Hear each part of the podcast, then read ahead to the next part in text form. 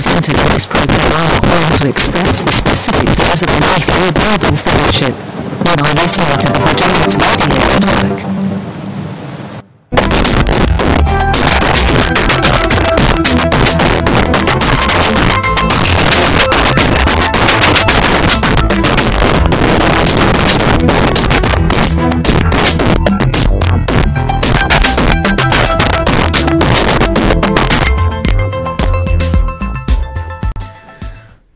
Welcome back to Culture Insanity, episode number nine. Uh, just a quick test, uh, make sure everything's good. Does it look good on your end?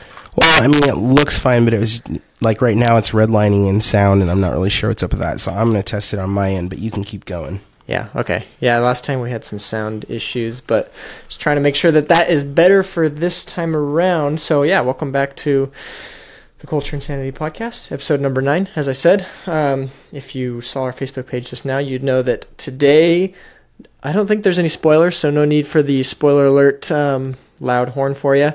But uh, some of the topics we're going to be going over, because some people are asking that we, you know, give that up front, uh, so that yeah, they can basically decide when and when and how they want to listen. But talking a little bit about Super Bowl commercials, talking a little bit about um, an article or an interview Erykah Badu, the singer, had about um, her views on a certain Adolf Hitler, and talking about um, just filmmaking and what level is acceptable to go to, to in order to capture authentic filmmaking, I suppose, because that's a hot topic nowadays.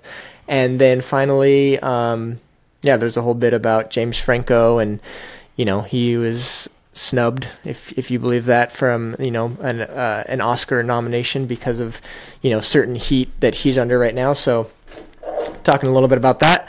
Um, if there's time, you know, we might get to a little movie review. Josh and I watched a movie that's interesting to talk about, or you know, maybe some Black Panther hype, and uh, talking about if it's it's just well founded or not. So, yeah, excited to get back into the swing of things again. Episode number nine. So, yeah. Uh, with that said, I guess we'll just uh, jump right into it. The most uh, relevant thing, since we're like like not quite a week removed from the Super Bowl, but um, as always, the Super Bowl, uh, Super Bowl Fifty Two, offered up some interesting um, commercials. Some of them good, some of them hilarious, some of them exciting, like all the movie trailers, pretty much. Um, and some of them controversial, as per usual. You're always guaranteed like probably one controversial um, commercial. Um, usually it's Apple. I feel like doesn't Apple always have like stuff that like at least I don't know, like, a whatever- Christian person is like mm, Yeah, some red flags. so, yeah. Apple, yeah. I just remember like the Robin Williams. That was an Apple commercial, right? Yeah, it was taken from A movie. Dead Poets Society. Yeah, Dead Poet Society. Yeah, I remember taking issue with that. I'm gonna look that commercial up. Yeah, so so this year, I think the most controversial. There's probably two. Um, we'll go with the less interesting one, but there was a Toyota commercial, um, and you know, for those of you that have seen it, so probably most of the people in this country, because for whatever reason, the Super Bowl is like the most watched event in America. So beats me. Think it's silly. Don't like football. Like sports. Don't like football. But there was a Toyota commercial. Um, so car commercials is the trending topic for this one. But uh, where let's see if I can remember correctly. It was like advertising Toyota pickup trucks and like a Catholic priest, like, you know, stepped away from, you know, his job and then like he gets picked up by like a Jewish rabbi and uh an Islamic priest or something. I don't know what you'd call that, right, but I can't remember what that's called. yeah, and then like they picked up like a Buddhist monk or something, and and maybe one other person. But yeah, the thing progresses, and they're like you know at a at a game, and they meet up with some like Catholic some nuns or something, and they like save their seats, and you know at the end of the commercial they throw up on there on the on the commercial like we're all on one team or something like that, and you know it's advertising Toyota trucks, but it's just interesting and very specific on their part, just what they're using to uh, illustrate their point, I guess. Right. Specific religious figures. Like I was thinking about it like yesterday or something. Like it'd be one thing if they used like just like um different nationalities of people or you know Right, right, like right. an, an asian person and maybe Right. a black person and a white person and you know whatever it may be and then you can throw that message up there and it'd be definitely a lot less controversial i'd say you know um just the concept you know tr- you know treating people as equals um but instead they threw up there this imagery of you know different religions and you know we're all one team you know we're all we can all get to the same same i don't know truth or whatever no matter what you believe Right. It's a universalist. yeah universalist and so thought that was interesting and not so subtle very overt and in your face and just yeah just more on that trend of yeah the opposite of what it is that we believe i guess so i don't know Excuse me, guys. I'm not feeling great. yeah, Josh is getting off a cold, so. But so there was that, and that was annoying. Um, but whatever. But the more controversial uh, commercial was the Dodge Ram, or maybe not Dodge. I heard It was Ram. I heard that Dodge doesn't own Ram trucks or did something like that anymore. I could be wrong. Whatever. Ram trucks. We'll just call it that. Ram trucks did a commercial, and they used uh, a segment of a Martin Luther King Jr. sermon. So I'll just play the audio for you guys.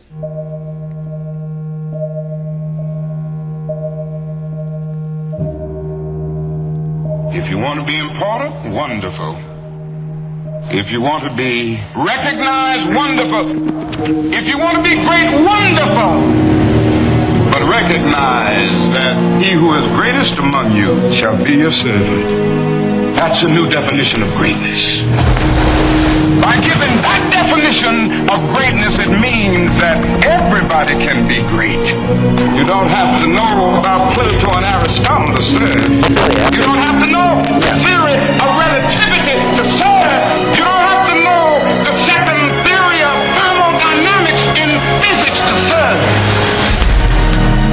You only need a heart full of grace. Soul generated by love. Yeah. So, I mean, definitely like a powerful commercial. Um, just the very nature of who MLK Jr. was, I think, you know, and the the effectiveness and the like the the truth behind some of the the stuff he was talking about. Um, and especially like in the commercial, like the imagery they're using, you know, like pictures of firefighters and pictures of like military people and you know so on and so forth, like helping each other out and stuff. But what's interesting about that commercial is that in the same commercial that they're using a how do I say this? They're using a part of a sermon or speech that he gave to sell cars, right? Right. But in that exact same speech or sermon, he's like completely speaking against this exact thing that they're doing. And I mean, it's pretty instant, I'd say, um, like the backlash that started coming up on social media and stuff Right. um, against him. Just here's here's the the uh, the part of his sermon that would you know speak against, speak to this. Uh, the presence of this instinct explains why we are so often taken by advertisers. You know, uh, those gentlemen of massive verbal persuasion. And they have a way of saying things to you that kind of get you in the bind. In order to be a man of distinction, you must drink this whiskey. In order to make your neighbors envious, you must drive this type of car. In order to be lovely to love, you must wear this kind of uh, lipstick or this kind of perfume. And you know, before you know it, you're just buying that stuff. And I got to drive this car because it's something about this car that makes my car a little better than my neighbor's car. And I am sad to say that the nation in which we live is the supreme culprit. And I'm going to continue to say it to America. So there's that. There's that. I feel sad for MLK. I can't help but think that he's like turning in his grave, you know? And so, yeah, I mean, I think the question is, how can you believe anything that's like being presented in the media anymore? You know, with stuff like this, something that was take the words taken from his mouth to advertise and promote something which is the exact opposite of what he was talking about in in his sermon or is a sermon right is that a sermon It's a sermon. Yeah. Yeah. I mean, I don't know if I would say it's the exact opposite, but it's a complete. The application of it is different than what he intended, and it takes the focus in a completely opposite direction. Sure. Yeah, that's a better way of putting it. Um, but yeah, it's it's kind of scary because, like I said, like I mean, I don't know when I watched it for the first time, you know, live or whatever, because I did watch it live. I was like, dang, that was an intense. That was an intense commercial and powerful because he's a powerful speaker, right? And so, Right. like, what he's saying, like, can resonate on a deep level. Right. Um, but then you find out that, yeah, like, it's completely taken out of context, and you feel, um, you feel so deceived and wrong, wronged or whatever, and it's yeah, it's just like a kind of a scary scary thing that you know these people can do and these like companies can do and like how many people like you know will do or have done their homework on that or like Right, because right. what are we like 60 years on from MLK since he died or something like that so people that don't really know him, you know, know of him in a real kind of meta way, but and this is just another meta way of knowing who MLK Jr. was because Right. you know we can buy MLK says we can buy Dodge Ram trucks as long as we do it to help people. Right. well, and you know the interesting thing about that, of course, is that it did come from a sermon, and the concept has to do with Christ and how that relationship with Christ, and specifically th- like the understanding of God's love, creates for us the ability to be great. But then that greatness is is is a byproduct of service, right? Mm-hmm. So not only is it being like misused in the culture, but then it is also being used in a culture that completely denies you know that concept. Yeah, yeah, it's I mean of, of Christ, like mm-hmm. Christ driven greatness. Mm-hmm. some of the comments. If you look at the video on YouTube, some of the comments are. Excuse me. I mean, yeah, I'd say most of the comments on this YouTube video, and there's like a ton of views on it. Um, over over two million. Um, it's encouraging, I think, that people like are on that bandwagon, you know, and but you know, I, I bet you there's an equal amount or or or maybe more that are like, you know, haven't done the homework. Someone said. Saying this ad is a little inappropriate is like saying the sun is a little warm. but yeah, I think it's I don't know. I guess I just think it's interesting, and um, I think that we just need to be really discerning of of everything, you know, and we should make sure that we don't just intake things, you know, for what Right. they are, and you know, do our research and do our homework and know what exactly he's talking about, like you're saying about um, who we're supposed to be and who we can be because of Christ, and you know, these kinds of things. But yeah, I swear, Super Bowl always offers up these commercials like this, controversial commercials. Yeah, the difficult thing is that what we're dealing with isn't just, uh, I don't know, essentially false advertising. Like a really cursory search on Google will like load up a bunch of. I'm even looking at one right now. Um, this is on Business Insider, but it's a whole list of like false advertising scandals. Like Kellogg said Rice Krispies could boost your immune system back in 2010, or later Kellogg said mini wheats could make you smarter in 2013. Yeah, I mean, there's a whole history of of that kind of stuff in, Right. in this country, and I mean, cigarettes used to be good for you. Right, right, right.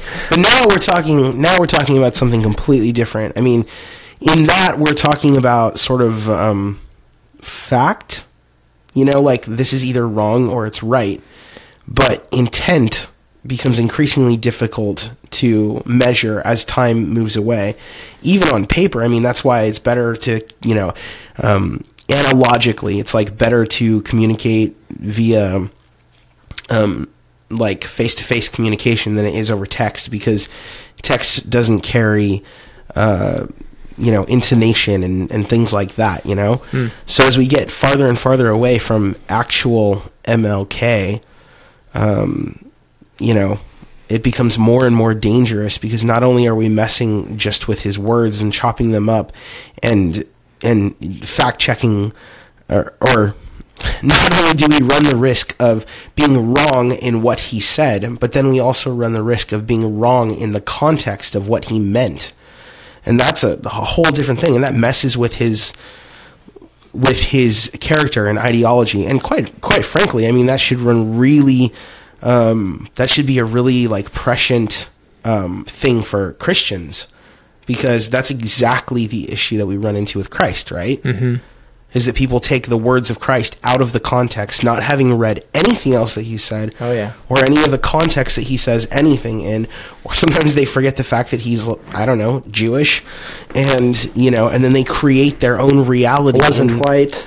Right in order to sell. They create their own reality in order to sell whatever they want it to be. Whatever version of God or Christ that Yeah. suits their whatever esoteric ram Agenda, I truck they have to sell us. the esoteric ram truck. right? so yeah, it's it is it's really scary, and then especially for Christians, is like we've you know we've been seeing this, but if I wasn't a Christian and I didn't believe in presuppositional truth, that there was a context that it was set in, that there was a, a a specific meaning to it, that it wasn't just some some sort of form of art that MLK put out there and whoever comes along can Yeah, interpret it however they want was. to hmm There was. because I believe that it was true and it, and he said it and meant it a certain way.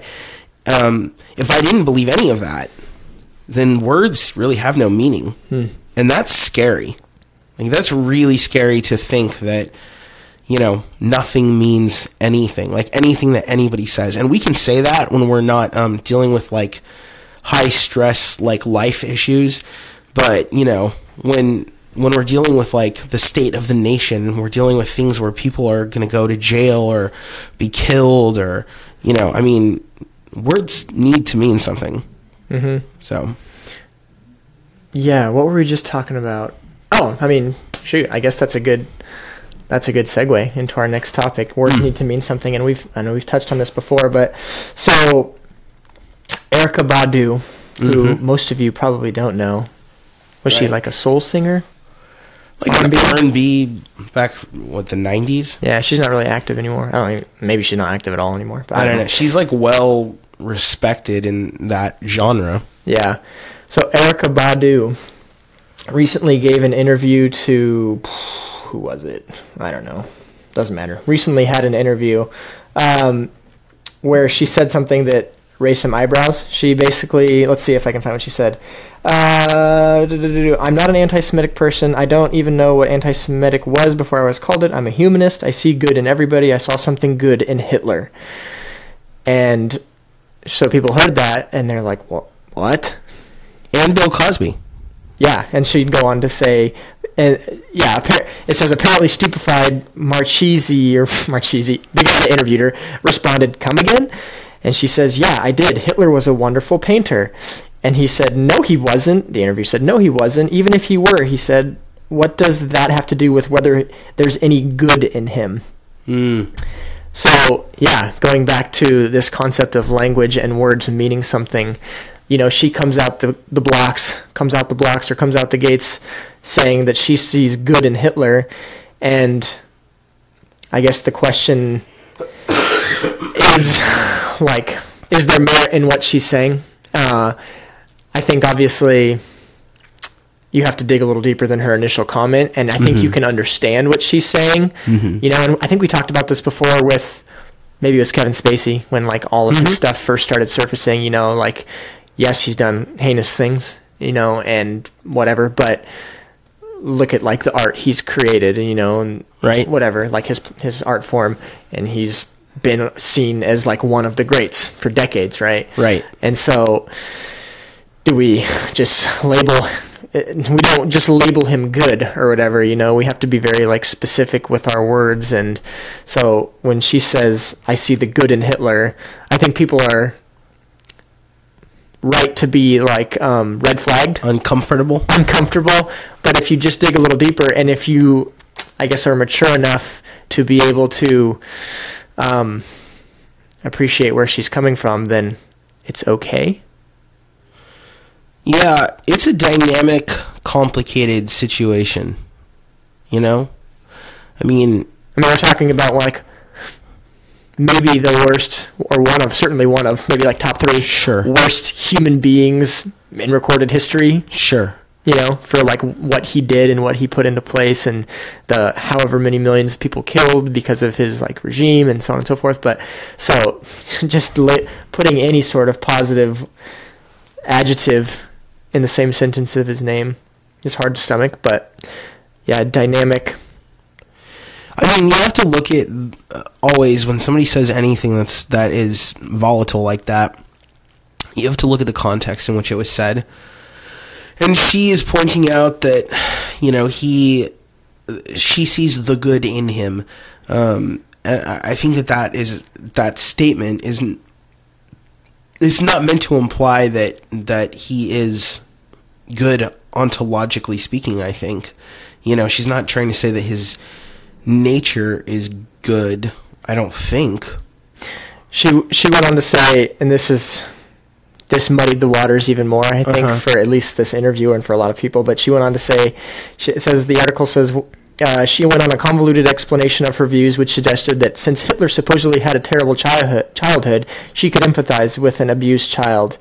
I guess that's just the Pisces in me. And the interviewer said, Oh, Pisces. Pisces. Yeah. Uh, the interviewer said, going down the route of Hitler was a child once too is maybe turning the idea of empathy into an empty abstraction. Hmm. What do you think about that? I mean, I don't, I, I, I don't see those things as being mutually exclusive to each other. I think people think that because somebody did something bad or had a string of doing something bad or was, um, by all intents and purposes, a bad person um, by like human standards or even moral standards in God's standard. It's like that doesn't mean that person can't do good things Yeah, produce good things. and that's I think that's what I take issue with, and I think that her explanation is a reaction to the reaction to Hitler. So for her, she's going the other way, and she's saying, "No, wait a second. Like he was an artist, you know, and a good artist, um, you know, and." There's something to be said for that. So, can you really say that he's absolutely and completely evil? And I think that's the point that she's making, and they're forcing her to back it up. And, and I, I don't think that you can because that's not really what has to be proven. I think, excuse me, I think it has to go for like, yeah, I think it has to go the other way, sort of ironically, because if you're coming at it from a non presuppositional worldview that people are neither good nor evil, then when you want that presupposition to suggest that people are are bad or at least this one person is worse than every other person who lived well where do you get off saying that? Like where do you get off making the claim that this guy is bad? Like if your presupposition is that there is no good or bad that there is no real morality but somehow this guy breaks the mold of that and is capable of creating that well then you're ascribing to him a power in your own worldview that would make him akin to god you know, or at least the devil, like he's some sort of like extra being that breaks the mold of humanity. And I, I, like, to me, that's you inserting a presupposition. And I think that presupposition is false. I mean, I got into an argument back in Bible study um, a long time ago about Saddam Hussein before he was um, assassinated, right? I think he was assassinated. And He was killed. Like he was by the, by the, by the U.S. Yeah. Oh yeah, he yeah, was yeah. like I can't remember if he was like hung or injected, but yeah, we he was captured, captured and then he was killed. Right. So they were trying to figure out, like, you know, where he was. He was hiding, right? Isn't that what it was? Man, I lived through this. Uh, yeah, he was hiding in like the the foxhole thing. Right. So And so we were having a debate in Bible study, and people were like, you know, um, I got a solution for you. It's 50 cents for a bullet. mm, And it's just like, I know some people that would say that. you know, like I appreciate, like I can appreciate the idea, and and even the practicality of even the practical, even the practical necessity of Saddam Hussein at that point in time you know dying because of what he was causing. I can i can i can appreciate the mechanism of that and why that would need to be. And i can feel morally sound about it. Like i i wouldn't feel like that's destroying anything or going against my relationship with god or anything like that. But in terms of enjoying it in terms of feeling And that's the righteous and justified that's the sense you get from a lot of people like Yeah. that, that would suggest that as a solution like Right. it would make them feel good like feel good and like justice was right yeah and i'm not talking about people have that view too And I'm not talking about the righteous indignation of seeing justice play out, right? I'm not talking about, you know, like you feel like things are right again because this heinous murderer has been removed. Yeah. And so you're like, okay, this was this is right and I feel good about that. I'm I'm I'm even okay with that. I have an issue with with feeling like that person is somehow worse off than I am and therefore therefore their actions even though they took them to a much further extent than I ever would um, give me the right then to put myself in the place of God and judge their value as a human being as being less than mine. It's just not tenable. It's not the way that God sees people. Like Yeah. Hitler, Hitler was a child of God. yeah how does that end where does that end you know if everyone is like sovereign or whatever is that is that where that leads like everyone Like every if everybody um, is capable of making decisions Yeah. about life and death. yeah yeah. then it's just a free-for-all That's what it becomes anarchy. yeah Yeah, it becomes chaos. It becomes how you feel in the moment and how much power you have. yeah I for me it was like sad when people were saying that. And I remember I was the only person in a room full of about 30. I never heard you talk about this before, but yeah. Yeah, it, I I was truth being told I like was crying because it was it made me so angry. Um, that people were so flippant with the life of Saddam Hussein. It's like that's a person who's made in the image of God. It's like, yeah, he screwed up and he needs to be put down, but that's a sad thing. Yeah, you shouldn't. You should grieve over it Yeah. because of how far they've fallen, versus rejoice because of what was what's been done now. Right, right. Rejoice because he somehow deserves to die more than you. Mm-hmm.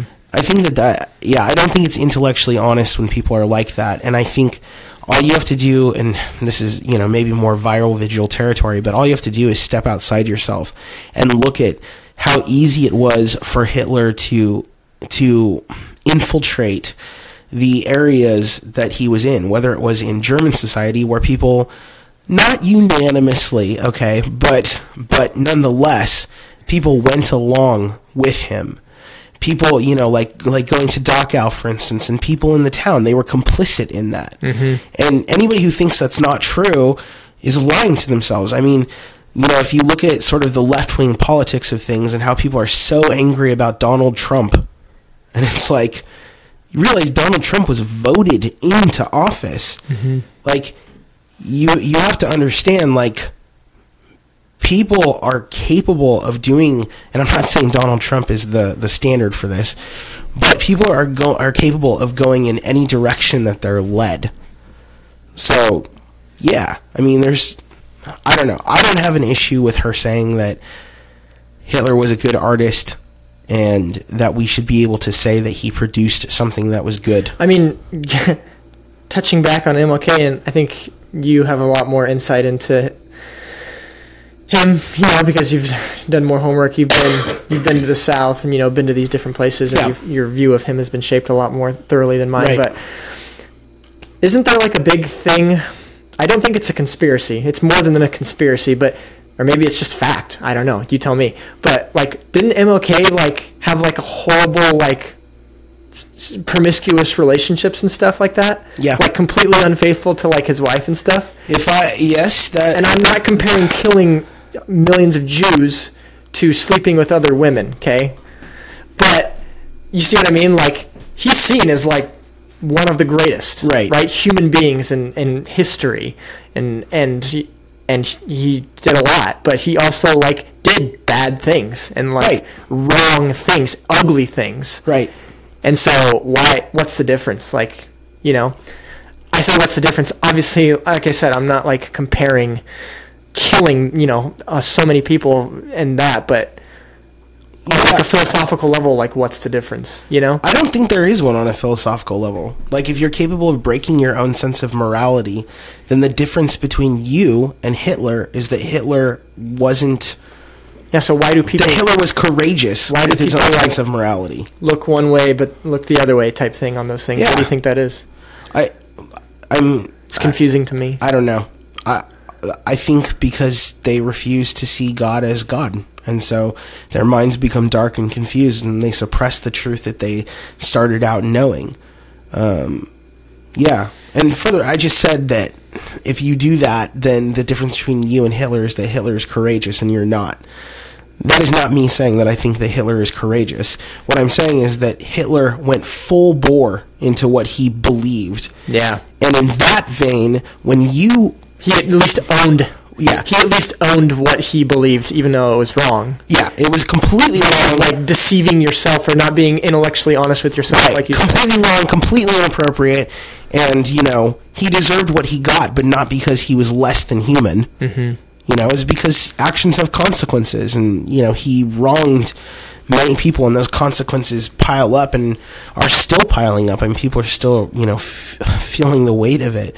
But to me, there's not much of a philosophical difference between you and him when ex- except that he was willing to follow through. Hmm. If, if you are a hypocrite, if you say this is who I am, but then you choose not to follow through with who you are, yeah, maybe you're not, you know, maybe you're not completely following through uh, the way that he did, and so the consequences aren't as huge, and so people don't ever see It's just so how con- terrible you can go. But humanity is humanity's a, a you know a beast. Yeah. Like humanity can go very very deep. I mean, look at all these places in history, and even now where we see evidence of that. I mean, look at slavery.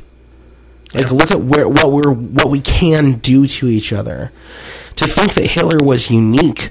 No, what was unique about Hitler was that he was willing to follow through. Yeah, it's just so confusing to me what people like will are willing to ignore or something, you know? And it's so like subjective and yeah, it just confuses me. It really does.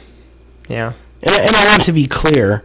I don't think that he should have Like how you can live like how you that's just a chaotic lifestyle. It's just confusing like Well, what it does is it puts you in a place of cognitive dissonance. Yep. So you're always living in the gap of fact value splits. right of your fact value split. Yeah, Mm-hmm. and and in doing so, you live a lifestyle that's really hard and difficult and ineffectual. you can't maintain it. You just you, you will fail yourself. like, and then what do you do? Like, when where does that where does it lead you then? Like when you when you realize that, probably to depression or something. I don't know. Pastor uh, Pastor Monty, otherwise known as Chuck Brown, is commenting right now. He says Hitler was demonically influenced. Some might say possessed. I don't know if he was possessed, but he was definitely demonically influenced. I mean, he carried the traits of demonic influence. You know, selfish ambition and dissension, and the various things that are found in the book of James, chapter three. If anybody wants to know. But yeah, I, I want to make it very clear. I In the Bible, yeah, in the Bible, I do not admire Hitler's anything. yeah, sure. I just don't. I don't. th- I I don't think that that anybody has the right, based on their own merit, to to give him. I don't know to to speak bad about him. Based on their own merit, Yeah. I want to be clear. I think based on the Christian standard, Yes. we have a right to speak bad about him. But if you're, if what you think is that somehow you are just, you know, space dust that evolved into a not? that's mostly water, Why not kill millions of Jews then? if you want to, Yeah. Why You not know? do anything? Yeah. You constantly talk about your motives if you didn't have God. Yes, You call you'd call you call yourself or you might be. You say you're a sociopath. You would be. I think I would be a Have those tendencies. I think that I would be a sociopath. And I know in discussion with some people, that's hard for them to like understand. But Yeah. you know, I Cringe when you when you tell like new people that because like maybe they don't know exactly what you mean even after you explain it. That's just such a that's such a red flag thing to say. I would be a sociopath. What? We got some feedback. People don't like what we're saying. No, actually, LU is uh, LU is sending me a private message telling me that there's um, it's popping or something. There's static, and I'm looking at it redlining. Let's see if you can turn it down a little bit. The gain Yeah, turn down the gain a bit. So drop drop it down quite a bit. on actually. whose? Both. This is when people have a hard time hearing it on the playback. testing, testing, test. Quick test. Mid podcast. Yeah. Mid podcast. So here, let me. Okay, I'm gonna adjust it right here on the feed and see what we can do with it. Hold on a second. All right.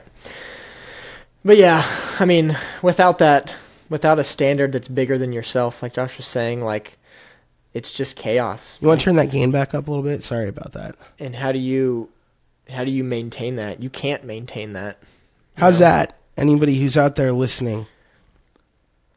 Is that better? We're a humble podcast of two, and we produce on the fly. That's right. I don't see it redlining anymore, so I'm hopeful that that's better. All right. So we'll keep going. You guys can let us know. Yeah. I don't know. I think we we killed it.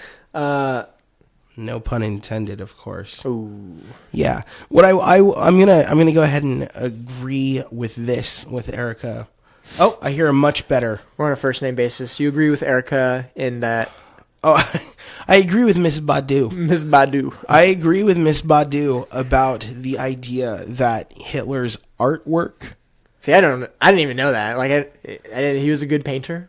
Like Well, he he would he be seen as like a respectable painter? I don't know well, that. no. In fact, he he flunked out of art school, and some Oh, well, people there you go. Maybe some she- people credit that as being sort of the start of his anti-Semitism. Yeah, I've, I think I've heard that. but but with that said, um, his his graphic design sensibility is The way he branded. is one of the reasons, in my opinion, Yeah, I've heard you. why why his movement was um, had such a mind share. Yeah. And there is something to be said, and he and he accosted different things like the swastika is a backwards Eastern symbol, but he, he had just sort of a really stark understanding of um, artwork, and you know, there's there's something to be said for his talent there. So I will agree with her in that, and I don't think that because he was a terrible person who deserved to die for what he did. Um, I don't think that that means that he wasn't a good artist, and I think that people who say that are people who are irresponsible and hypocritical. I don't think they would ever want to be judged by that standard. Yeah.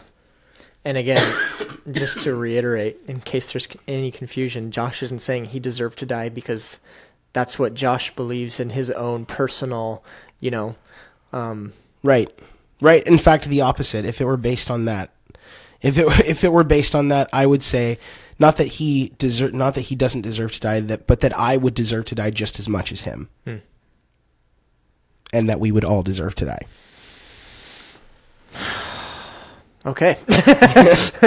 um, let's take a quick break. We doing something different.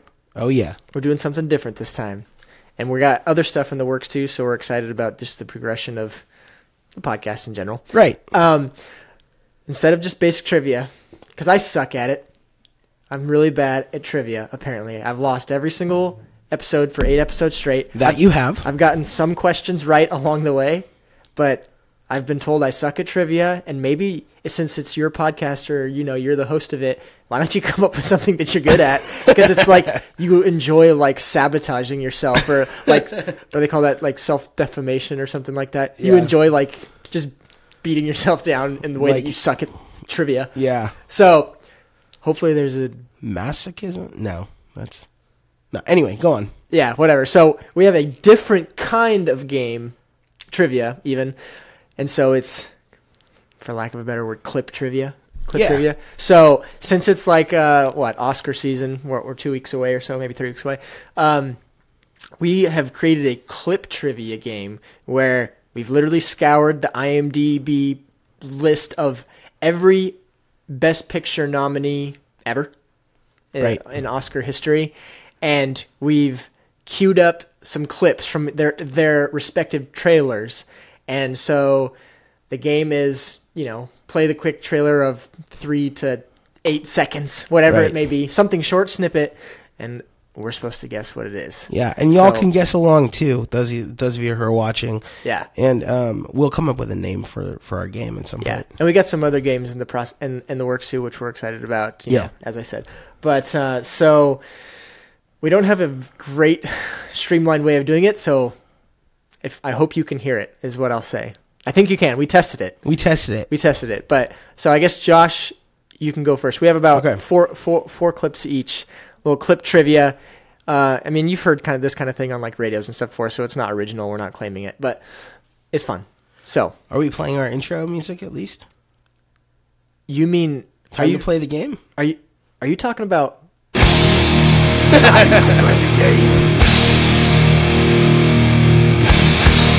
Time to play the game! All right. and Josh's all-time favorite laugh? All right, so okay. Josh, Here we go. You can go. I'm playing this off my phone because you know. Okay, Yeah, here we go. yeah, yeah, yeah. Best Picture nominee from years. Mr. Woodroof, what is going on? People are dying. You're nothing more than a common drug dealer. Oh, I know this one. Dallas Buyers Club. Very good. Dallas Buyers Yep, Club. You got Matthew it. McConaughey. All right. While I queue up the next one. Yep, do that. So Josh kind of got a sneak peek this one because this is one of our sample ones, but nevertheless, ready? Yes. All right, here it goes. You had a conversation with God, huh? What did God say? You know, I heard you playing that one earlier. I have no idea what that is. All right, so you know who it is. No. He's got a distinct voice. Okay, play it. Play it again. All right. You had a conversation with God, huh? What did God say? You don't recognize that guy's voice, I don't. really? I don't. You had a conversation. Beautiful music. I have no idea who what this is. This is used to be, used to be. It's one of my favorite movies. I'd say. I haven't seen it in so many years, but I think it made me cry when I first saw it. Uh, you ready? I'm ready. Crash. oh Crash. Yeah, I've seen it once. Yeah, not impressed. I mean, it was a good movie. It was a good movie, but it's like I can't. I. It's not like a movie that I could like keep watching. Well, So who was talking? Ludacris. Ludacris. Okay, it did. Yeah. It did sound like Luda. You got your next one queued up. So I was what? trying to. Hold on a second. What? We're at one 0 Adam's winning. So we looks like we found our game. We found. We found one where Adam will win. Okay, here All we go. Hit Ready? it. I'm ready. I'll turn this up. Okay, here we go. fractured foot. I'm gonna shoot him anyway. I'll save you the bullet. That was it. Can you play it again? Oh man. Come on, I play it for you.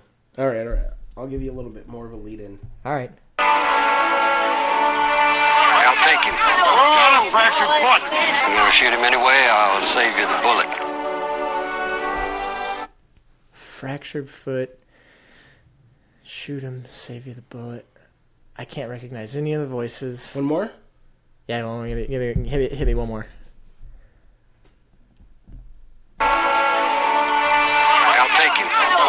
Fractured foot. I'm gonna shoot him anyway. I'll save you the bullet. Oh, it's got a fractured foot. Mm. So it's an animal. It could be. Oh, don't look at the thread because somebody's got it.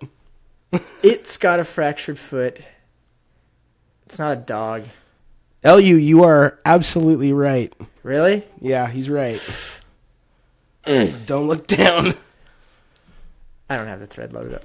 Oh, All right, give me it. Give me it. Who? Hey, first of all, who's talking? Uh, I can't remember the actor's name. Oh, okay. Who is it? Maybe I can tell you.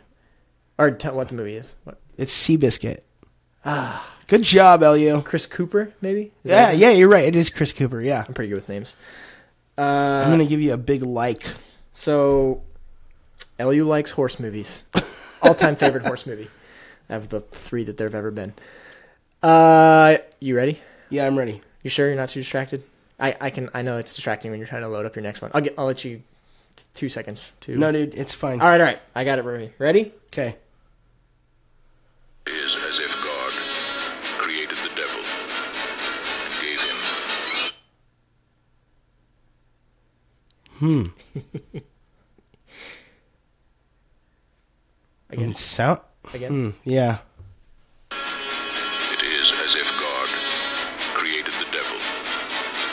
I mean, based on the music, I'd say it's Jaws. Oh, you got it.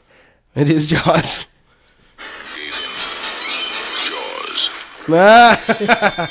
It is as if God created the devil and gave him. So good job, Josh. And I can't deny the fact that you like me. right Good job, Sally. okay. So what are we let's at? Two to one, but I got to I'm a question up, so we'll see. see. You are. Okay. Let me cue this up. So, okay, 95 seconds into it. Yeah, I wish there was a better way to do this. Yeah, we'll figure it out. It's okay. Wait, that doesn't make sense. 95. Oh, nine seconds. My bad. Okay, hold on. I'm giving you 10 second clip on my next one. Here we go. I got a long one too at the end. All right. Here we go.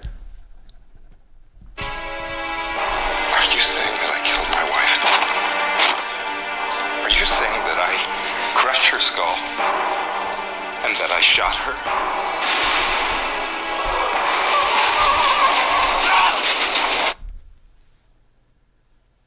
Are you saying that I, I definitely don't need that again? It's distinct enough. Okay. That I killed my wife, that I crushed her. Sh- it's an old movie. I can tell by the audio. All right, listen to the voice. See if you got the voice. All right. Okay. Famous voice. Come on, Lu.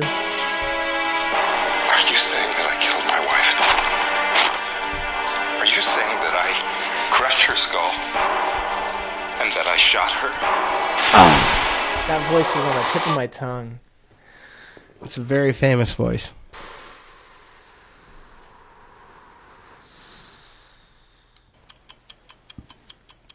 It's about to get even. I don't know. I give up. It's the fugitive, and that Harrison voice belongs Ford. to Harrison Ford. I was thinking it was. Har- I thought it was like. I don't. I knew it wasn't a Best Picture nominee, but my first guess was What Lies Beneath, oh, which is another Harrison Ford. Yeah, with. Michelle Pfeiffer. Yeah, White gold. yeah. but uh, so I was on the right track. Dang. Now we're even. What was the movie again? The Fugitive. That's an older movie, right? Nineties or something. It's a great movie, and and there's a scene I was looking for it, but it wasn't in the trailer I picked. Where Harrison Ford, where he's in like this like tunnel, right, and he's like standing at, in the top of the ravine, and he's in this tunnel, and Tommy Lee Jones chases him to the tunnel, and Harrison Ford turns around at the end of the tunnel, and he's like, "I didn't kill my wife." Oh, yeah. And Tommy Lee Jones is like, "I don't care," and then he turns around and jumps off the thing. All right, I said before it was two to one, but actually it's one to one. Okay. We've both gotten one right. Uh, all right, for your third one, Okay. your penultimate one. Oh shit! I should, don't let you look at the video. A day may come when the courage of man fails. When we forsake our friends and break all bonds of fellowship. But it is not this day. That sounds like Lord of the Rings. You want it again? Sure. Day may come when the courage of man fails. When we forsake our friends and break all bonds of fellowship. But it is not this day. Um, is it Return of the King? yes. I'm nodding my head. Yes. yes. That's too epic of a part for me to not want to do that as a trailer. It is Return of the King, Aragorn giving his final speech. Yes. Uh, so now it's two to one. Okay. So I have to get this final one. You said this is a long one. Yeah, that was is. my longest one. Yep, it is. All right, I'll cue up my my last one. You give me your last one. Ready for the final round? If you were gonna say just Lord of the Rings but couldn't name it, I would allow that to be like if it came down to a tiebreaker, you would, Right. you would win off of it. But all right, hit me. Okay. oh, hold on. It's doing one of those things on YouTube where it's like you, yeah. Ads. Oh yeah, that's what they're called, ads. Hold on. Hold on, hold on. Here we go. Okay. Hit me. Hold on, hold on. Oh yeah, volume all the way up. Here we go. And here we go. Final We one. have a sacred duty to cure the sick, not care for circus animals.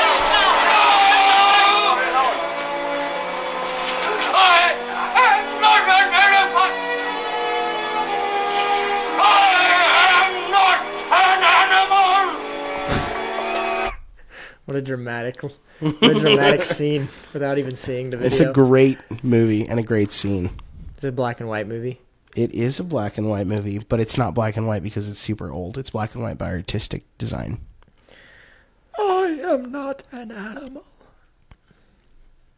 The Elephant Man. Good. Good call. You got it. Two two. Two two. What do we do for a freaking tiebreaker? Was that was that it? No, you have one more. No, that was it. That was my last one. I have one more for you. Oh, you no. could win it with this one. Good job, Elu. You got a ring in earlier though.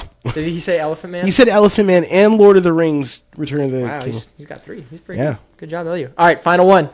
Okay, here we go. Oh, come on. I had it buffered. I'm willing to meet my. Whoa, whoa, whoa, whoa, whoa. Sorry. This is our two man show. we need a producer.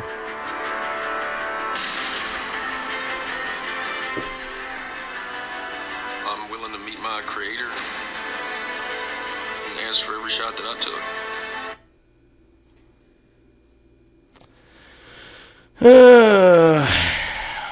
One more time for you. okay. I'm willing to meet my creator and ask for every shot that I took. It's a military movie Fantastic movie. with. Okay. It's a military movie. Uh, okay. Don't look at the thread. I'm not looking down. Uh, I uh, okay. It's a military movie, and I can't remember the name of any of any of those military movies. So Not, not good enough. no, no, no, no, no. hold on, hold on. Um, gosh. Okay. The something. Uh, it's not Full Metal Jacket. The something. I guess I- I'll take the loss. What is it? it's a tie. You take the tie. I take the tie. What is it? All right. So in honor, let me give. In honor of the train wreck, pun intended, Mm-hmm. movie that I saw last night, which was 1517 to Paris. Which is so sad to hear. It is sad because, and it's because it's a true story, and so you hate to call it a train wreck. I saw 1517 to Paris last night. It was so bad. See it at your own discretion or at your own whatever. But chose a better movie, American Sniper. Ah, okay. American Sniper. Yeah. Bradley Cooper. I think that's Chris the Kyle. movie. That's the movie I was thinking, but then I know that you like that other movie. But then I kept trying to think. It doesn't What sound other like movie? Jake Gyllenhaal. What other movie? That movie. I swear you like that movie with Jake Gyllenhaal, where he's uh, in, in the, military? is it Jarhead? No. Jarhead's a great movie. Yeah. Black yeah. Hawk Down. No, not Black Hawk Down. I, Jacket is in the name. Jacket. I don't know. I don't know either. I don't know, but we tied. A two-two tie. You came that much closer to beating me. Looks like I found my game. Looks like you found your game. I'll be honest, I pulled Elephant Man out of nowhere. out of nowhere. Like I was ready to just throw it in and Nice. then ah, yeah. Nice. Who did that movie? Who directed it? Oh man, I don't remember. It's someone big. Ah, whatever. We've spent enough time on this. Yeah, we have. That was fun. Yeah, If not not sm- as smooth as we especially now that the sound is fixed. Yeah, that was cool. Thanks, LU, for participating wherever in the world you, you come from or you're you're you're broadcasting from. I'm pretty sure he's from Mexico. Ah, yes. Well, we we like our Mexican viewers, so and we support them if they support us. So thank you, thank you, Mexico and the Mexican people. Yes. All right, uh, couple topics left, and they sort of bleed into each other. So let's see which one first. Yeah. So the Uma Thurman, Quentin Tarantino. Right. So for those that of you that have been tracking that, Uma Thurman like finally gave her grand reveal or speech. She was Right. sitting on it for a while until Right. like she was comfortable or till Ready the time was to- right, ready yeah. To disclose, you know, her experiences um, With Weinstein. Weinstein and apparently Quentin Tarantino. S- But it's kind of confusing. Is she like saying No. bad things? She's No. just saying. Apparently. All right, so obviously she was talking about her experiences with Weinstein, and they're not good. They're more of not to downplay it or to belittle it, but more of what you've been hearing. And we don't want to. We're Right. not trying to harp on that. We've harped on that enough. But she was saying she was describing experience she's experiences she had on set with Tarantino and th- the links that at which he went to like be authentic, right? Sort of. She actually wasn't. Well, unless you're talking about the driving. Are you talking about the driving? I'm talking about multiple things. That's one of them. Okay, yeah. For the driving, that's true. Okay, so she, yeah, basically was saying, okay, so for those of you that don't know, like when she was filming Kill Bill, there's a scene. Is the last scene they shot. They were done with everything else. Yeah, so she's driving in a car down a road, and it's, you know, it's a close up of her face when she's driving. Uh, you know, if you've seen the movie, it's in black and white, I think. And she was instructed to drive at this speed in order to capture like the wind in her hair and Right. yada yada yada, blah blah blah. Whoops. Um, but But as she was driving down, but they had to change something last minute, and Uma Thurman is kind of like afraid of driving. something like that. Yeah, she doesn't like to drive, and they had to change something last minute, so she ended up going down the other way instead of the way that they were going to go because it's like it's a straight a straight road. And so the way that they were going to go was straight, but for some reason on the other side, if you were going the other way, it had like a An little S. S curve. Yeah. And So she yeah, crashes into a tree and Right. now supposedly has like lifelong issues with her injuries or complications with her whatever body parts. Um, and then there's other stuff too, like if you remember Kill Bill, it's a big favorite of yours, but when she's like um, dead or half dead, you know, after she's all shot up, the the the police, the sheriff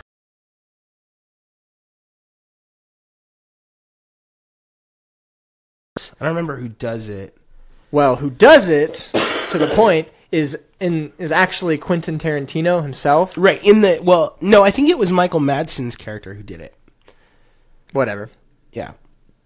Anyway, It's actually Quentin Tarantino that does it though. the director does yeah, it. like you don't see it because it's off screen, but he wanted it to be him because he didn't want it to be someone else who would keep messing up the scene.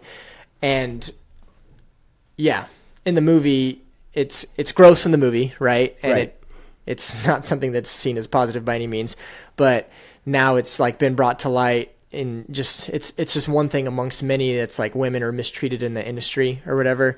So like she was spit on, she was choked with the real chain. Her her recommendation in order to like capture a look, you know. yeah, Um, to actually be suffocated. yeah, and then the car thing, even though she like was advocating for herself that she's uncomfortable with that, but he was kind of dickish apparently, and he admits it about it, and like didn't want to hear it, just do the freaking scene type thing. Right. Um, and he he cops to that and says that it's one of his biggest regrets or whatever. But the question, and I don't know where we want to go with this exactly, but the question is just like, I don't know, is it is it okay? You know, like for the sake of the art, right? Right. And you know the links at which people, and it happens to men and women. And I was just listening to a podcast.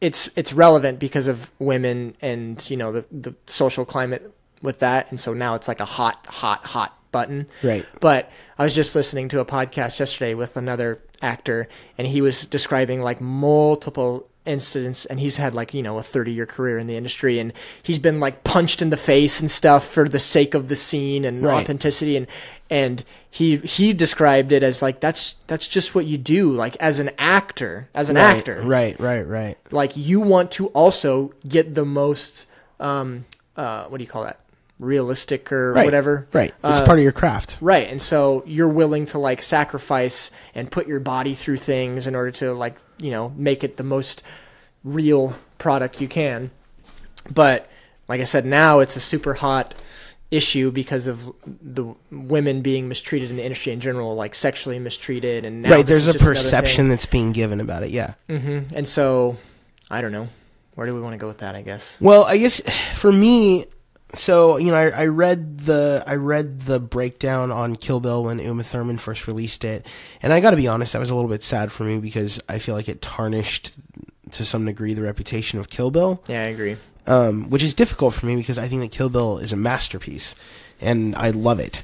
Um, one and two together, it's like easily, it's yeah, it's a masterpiece. But with that said, then I read Quentin Tarantino's response to it, and it was a little bit disheartening.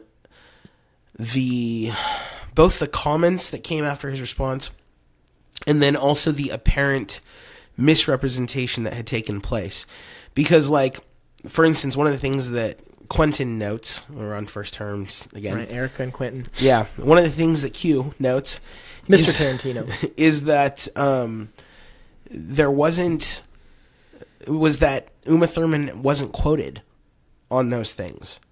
Like if you read the if you read the interview that was done, is it Dowd? I can't remember who did the interview. Yeah, I don't know. But the interview that was done, if if you read it, sh when she talks about the fact that um, Uma Thurman was spit on or choked um, by the director, it's not in quotes because Uma Thurman didn't So it's talk the, with her about the it. journalist It's spinning, prose. spinning it. Right, it's prose. Like she's creating a narrative, Mm.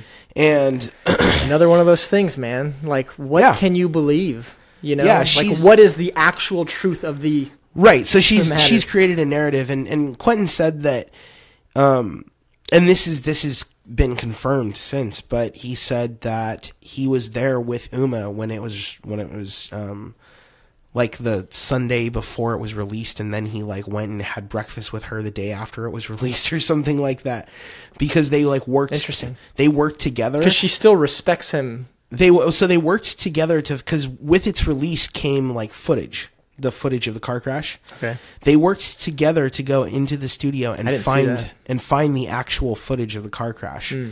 So Quentin like pulled strings on his end to get her the footage, and they released this. Um, and she did this interview, and in the interview, we have a comment down here that just popped up. Oh, from Chuck Brown. Hollywood is suffering from role confusion. And am I me or am I playing someone? Is it me? Oh, But um, that'll that'll bleed into the next topic, Chuck. yeah. But but anyway, yeah. So he was a part of this whole um interview, Releasing all the information. all of it, and Yeah. and he said, yeah, it put a damper on their relationship. The whole car thing put a damper on their relationship because. He didn't go through the proper channels. He didn't think it was a big deal, but he wasn't involved in the cover up that took place because there was an apparent cover up that took place, and she's surmising that it was a Weinstein cover up um, because she I didn't know all that. because of the stuff that had gone on between them. So she was surmising that it was a Weinstein cover up that took place. And then this whole thing about him choking her and stuff, that's something that was added for pros later. Um, but yeah, when you go back and you look at it, I think that what he says is true. You know, like he basically what he said is, how could anybody else um, spit on her? How how could he be okay as the director Right. of the film allowing that to happen? Right. It's part of the script.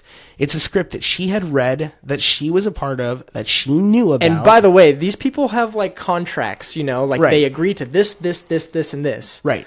It's part of the script that she read, she knew about, she was comfortable with it, she wanted to do it right, and if it had been somebody else, there would be, um, it would be, how could he have somebody else do that to her? They would be completely uncomfortable. What do you get? A professional spitter? Yeah. Like you're not going to have the cameraman or the grip or somebody else spit on her. So the other thing is, it because it was a first person shot, he knew exactly where he wanted that spit to go, and so as the director, he can sort of direct his spit mm. like at the same time Versus So- tell someone, Right. I kind of want you to spit. right and kind then of gross to talk about. and and he said that she he said that he would give her three takes and if she didn't if she wasn't okay with it then they wouldn't do a fourth but i think they did four takes and she was she was okay with it you know getting it to what they wanted it to be and then the same thing you alluded to with the chain um he didn't actually want to choke her, but she She recommended it. she said it wasn't uh, real enough, Mm-hmm. and so she wanted she wanted to go into the suffocation mode that you get in your eyes. Yeah. and so this is my problem is that this that story, which was crafted by Uma Thurman and Quentin Tarantino, Mm-hmm. has now been taken by the media and used to. Uh, you know, to for its own agenda, And like we've talked about before, once that's published, damage is done.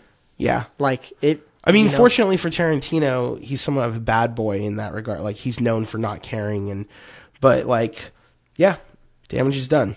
it's crazy. It's it's just instant and it's everywhere. Yeah, and some of the comments that people say about And now it's one of these things though too, like if you're a man and you're commenting on it, you're just part of the problem. You know? Like you can't comment on it. Shut up. yeah, It's not your time. right, You know? And so wh- like where do you go from there? Like there's if if the if the conversation is shut down before it even begins then like what what are they trying to accomplish? I don't know. right. It's just one of those another one of those things. Um but and, and and I just want to say, Uma Thurman went on record as saying that she was not attacking Quentin Tarantino. she specifically said like Yeah. I want it to be yeah, interesting. Yeah, Um, I, I never intended to attack Quentin. I think is what she said. To Chuck Brown's comment about Hollywood having a identity crisis, is that what he said? Yeah, well, role confusion. Am I me or am I the character I'm playing? Yeah. Is that what he said? Yeah. That's an interesting segue because James Franco um, was snubbed, if you believe that. Snubbed. I do. I think he was snubbed. Um, of a like an Oscar nomination for that Playing Tommy Wiseau, for the disaster artist, which who apparently wants to play the Joker. Have you heard about that? Tommy Wiseau wants to Tommy Wiseau wants to play the Joker in the Scorsese Yeah, movie the origins of that was going to be DiCaprio, but now is Joaquin Phoenix. What? Seriously? Yeah, That's official? it's Anyways, not. It's not official, Digre- but but he wants to play the Joker, Interesting. We'll talk about that later. right? Um, I kind of just want to see it yeah. to see it. That you know, guy's- he's a character. But um yeah, the question is so he's he's being snubbed um amidst allegations which they're still just allegations as far as I know up Right. to this point. He's been completely snubbed and shunned even um by that community which I mean, what is that called when the snake eats its tail? That's what Ouroboros? Hollywood is. yeah, Ouroboros. Ouroboros Yeah, um, but he's being shunned because of these different things. But the question, and and like Chuck just asked or suggested, is like, is that right? Is that right to do that to someone in a in a specific event that's held yearly to honor someone's art or whatever you know, actors and directors and blah blah blah blah blah. Right. Like, does that belong there? Is that the pl- is that the the time and place for that? Um, and should he be like be facing those consequences? It's I don't believe so. I don't agree with it. I think I think that yeah. First of all, I think it's hypocritical and like I said, the Ouroboros or whatever. so like not many years ago recently uh, they were like applauding Roman Polanski, right? For like his his the pianist Roman Polanski. Yep. and what's the deal with Roman Polanski? He like raped a, a young girl, was like found guilty Yeah. of that or something. He can't come back. But they like were willing to to like whatever that. Then like it's just another one of those things. Like like we were just talking about today. Like why is it? Why do we turn our cheeks on it this time and and for this person and this reason, but now no? And it's just like it's just a mess. The whole that whole industry is Yep. a gosh damn mess. And it's confusing and hypocritical. And yeah, I, I sort of feel sad for James Franco. I mean, obviously, if those things are true, that sucks and it's not right, it's not good. But it, up till now, like it's just allegations, and this whole guilty till proven innocent switch that we have in our society is unfortunate and is anti what this like whole country is founded on, right? And um, yeah, I think that that's wrong to put that in that that space because it's not like James Franco is being nominated for the Nobel Peace Prize here. you know, Right. Although knowing him, maybe one day he's going to. knowing his to make- ambitions. yeah, trying to make that He's like a happen. college professor or something at certain times of the year. yeah, Roman Polanski. Yeah, I mean that's sort of a good example of. I mean that's his his stuff is heinous. I mean, I just pulled him up really. Mm-hmm. His whole life is crazy because he His, his, movies, wife are, his movies are jacked. his up, like too. wife was killed by uh, uh, not him, not the guy himself. Yeah, Hinchman, whatever. Sharon. Sharon Tate. that sounds familiar. Yeah, um, one of Manson's people. So like that's crazy, and then like he's found guilty of this, and it's like this guy's life is. Crazy. It was ni- it was 1977. It was a 13 year old named Samantha Geimer, and he was found guilty of all charges, accepted a plea bargain, um, and then on the day that he was supposed to be sentenced, or right around that time, he fled to France, and Yeah. and he's been there, and then 30 years later, and he still makes movies. and 30 years later made The Pianist and won a Best Director Oscar and got a standing ovation. Right. A standing ovation. Right. You know? But now, Well, and, and actors will go over there specifically To work be with in him? his movies. Yeah. yeah. so what the hell? Like, what is that? Right. It's confusing. And it's, man, Yeah, it's it's yeah, it's like what you said. It's it's it's hypocritical. Um, they just turn on them. they turn on each other. I, I I mean, I hope that they. I hope that if they're going to be consistent, they be consistent in in that way. I hope it extends back to Roman Polanski. I know that there's some stuff going on with Woody Allen yeah. that is it seems to be extending back to Woody Allen. And I wonder if they would are, like revoke his, or something like that. like pull his Pull his best, Oscars. or strike it from the records or something. I, I wonder how far back that goes if they were to do that.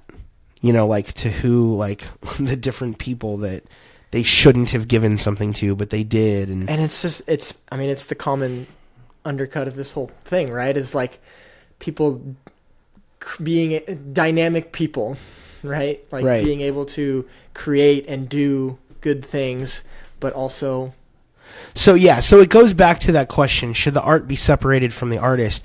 And so we take a look at Erykah Badu, and we look at her statement about Hitler. Mm-hmm. So should Hitler's art, if he submitted it to an art contest, knowing that he was Hitler, yeah would he should he be allowed to compete Yeah, would he be allowed to compete in, in you know, in, in that competition? That's an interesting question.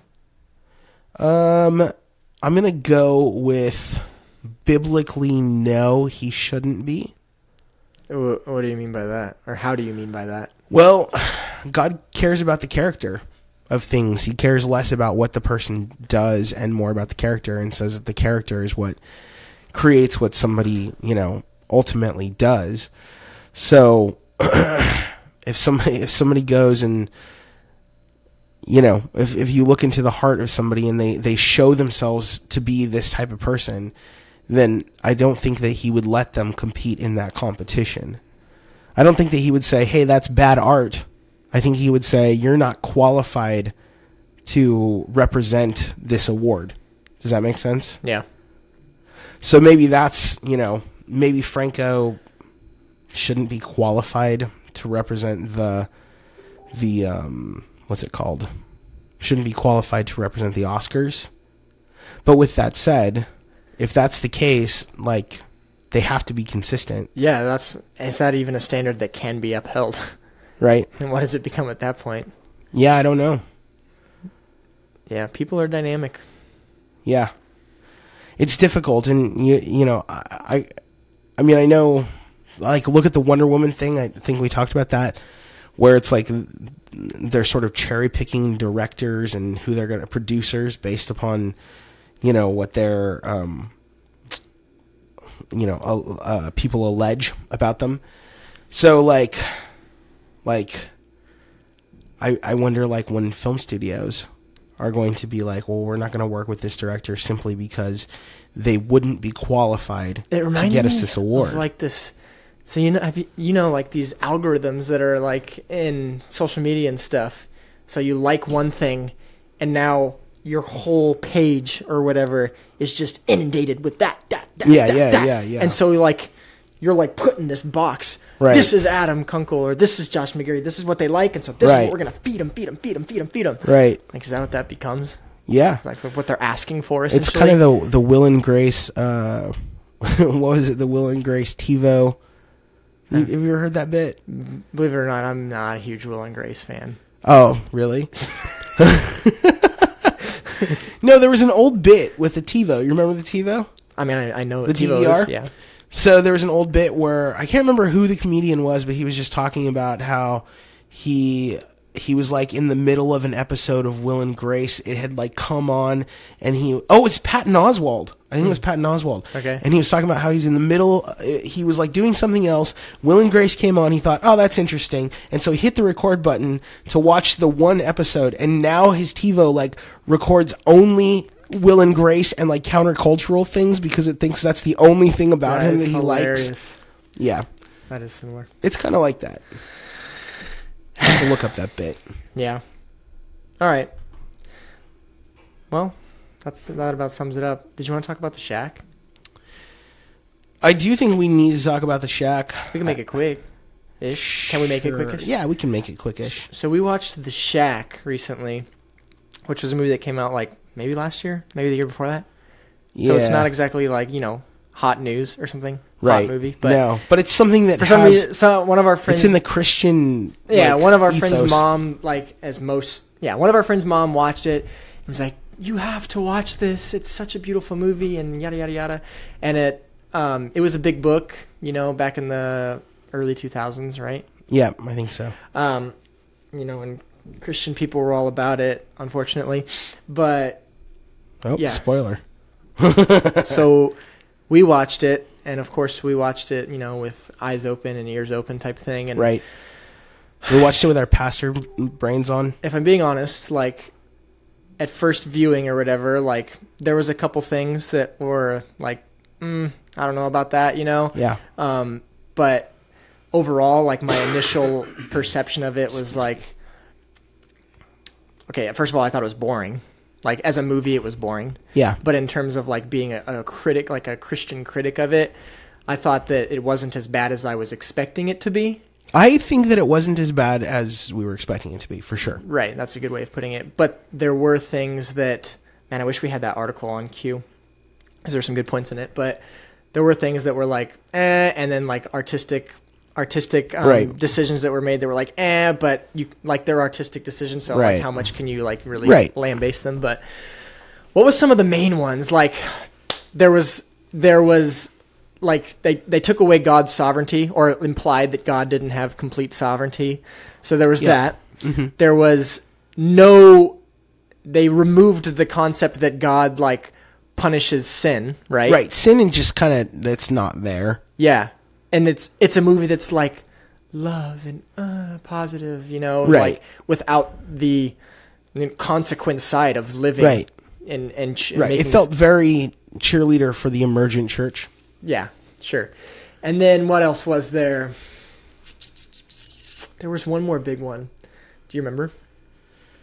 Um, there was something about the way that the Holy Spirit and the there was something about the way the Trinity interacted with each other, not the least of which being that God the Father was portrayed mostly as a woman. Yeah. Um, I mean, there are some things that theologically I would take issue with, but It's not a it's not like a theological it's not a treatise. Treaties. right? Right, yeah. So Yeah, even if that's the case, it's like, analogical. It's like trying to teach you about God by giving you an example. Nobody thinks that it's trying to give you a theological treatise. So it's like, you know, they gave that line that um, I didn't think you could handle a man right now. So you know, and Oh, like, yeah. like there's a part of me that says, okay, like you know, God gives us what we need in in the moment, and He you know, he comes to the Israelites as, you know, a filler, a pillar of fire, and he comes as a cloud and, and all that sort of stuff. Um, but then also God's role as father is, is, it's an infinite role. It's part of the Trinity. So, wasn't there something weird uh, when he was like having a conversation about like with wisdom, with the personification, the character wisdom? Was there something weird there? yeah, I mean, the whole thing was weird. Like that whole interaction. Yeah, the whole interaction was weird. Yeah. There was just a real sense that God is sort of waiting for man to evolve to a point of being able to have meaningful relationship with him and God just wants people to evolve that way and as long as those people you know put their faith in God to to like evolve that way then everything will be fine. But what they so there's a lot of yeah there's a lot of like uh sort of um pandering to reason and so on and so forth. Mhm. but the truth of the matter is that's not that's not what the bible represents about who god is. Like and it's not what the bible represents about who man is. And if that is god here's you know my question to the author of the shack so feel free to call us um I'm sure not they that will. you will I'm sure they will. um, my question to the author of the shack is if that is who god is if god is a god who just simply wants you know sort of the best for us no matter what and he's sort of this like um like enabling sort of parent you know more more of a uh, more- Helicopter.